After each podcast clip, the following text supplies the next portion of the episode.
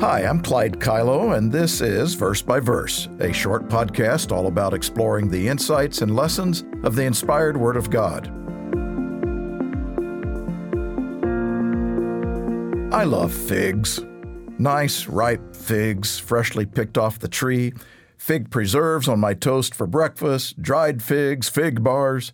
I love figs so much I planted a couple of fig trees this spring and I'm looking forward to harvesting my first crop sometime in the near future. They're just one of many fruits that I, probably like you, really love. Fruits that are so nutritious, tasty, even pretty to look at with all the colors and designs. What a gift from God! He could have created just one fruit that would have met all of our dietary needs and made it taste like tree bark, but He didn't. Instead, he made over 2,000 different types of fruits that he intended for our benefit and enjoyment. Fruit is just one of life's many pleasures for which we should always be grateful.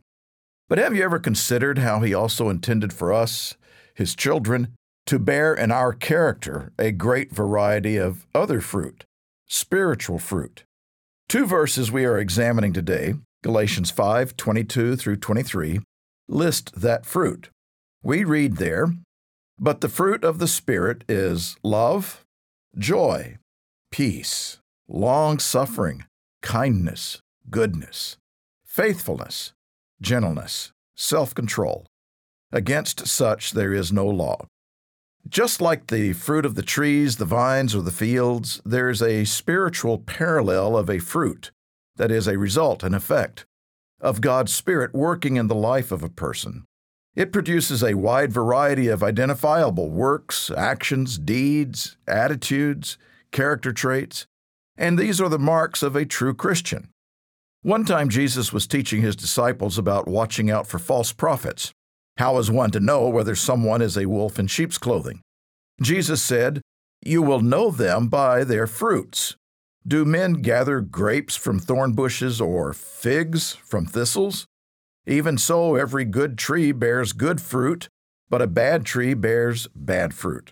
A good tree cannot bear bad fruit, nor can a bad tree bear good fruit.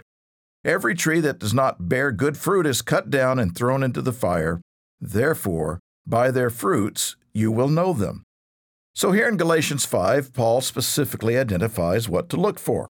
These are the identifying signs that enable us to know if someone is really following God, letting Christ live in them, growing in the character of God.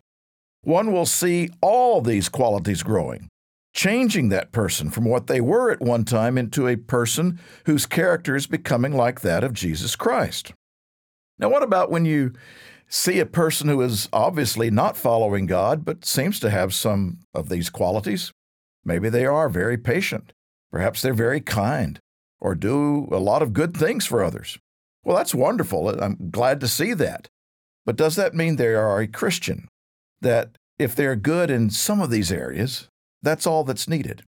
Well, no. Paul is explaining here that a Christian who is really growing in their spiritual life will be developing all of these nine qualities. Notice it says the fruit, singular, not the fruits, plural, of God's Spirit.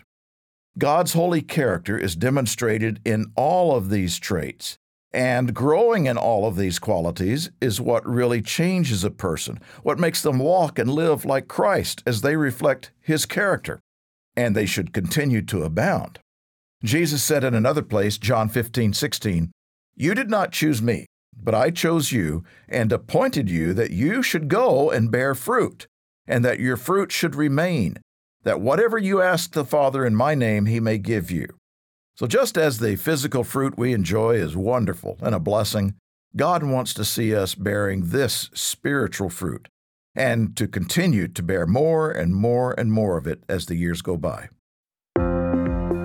Verse by Verse is a companion podcast to the Daily Bible Verse blog, which you can find on the Life, Hope, and Truth Learning Center.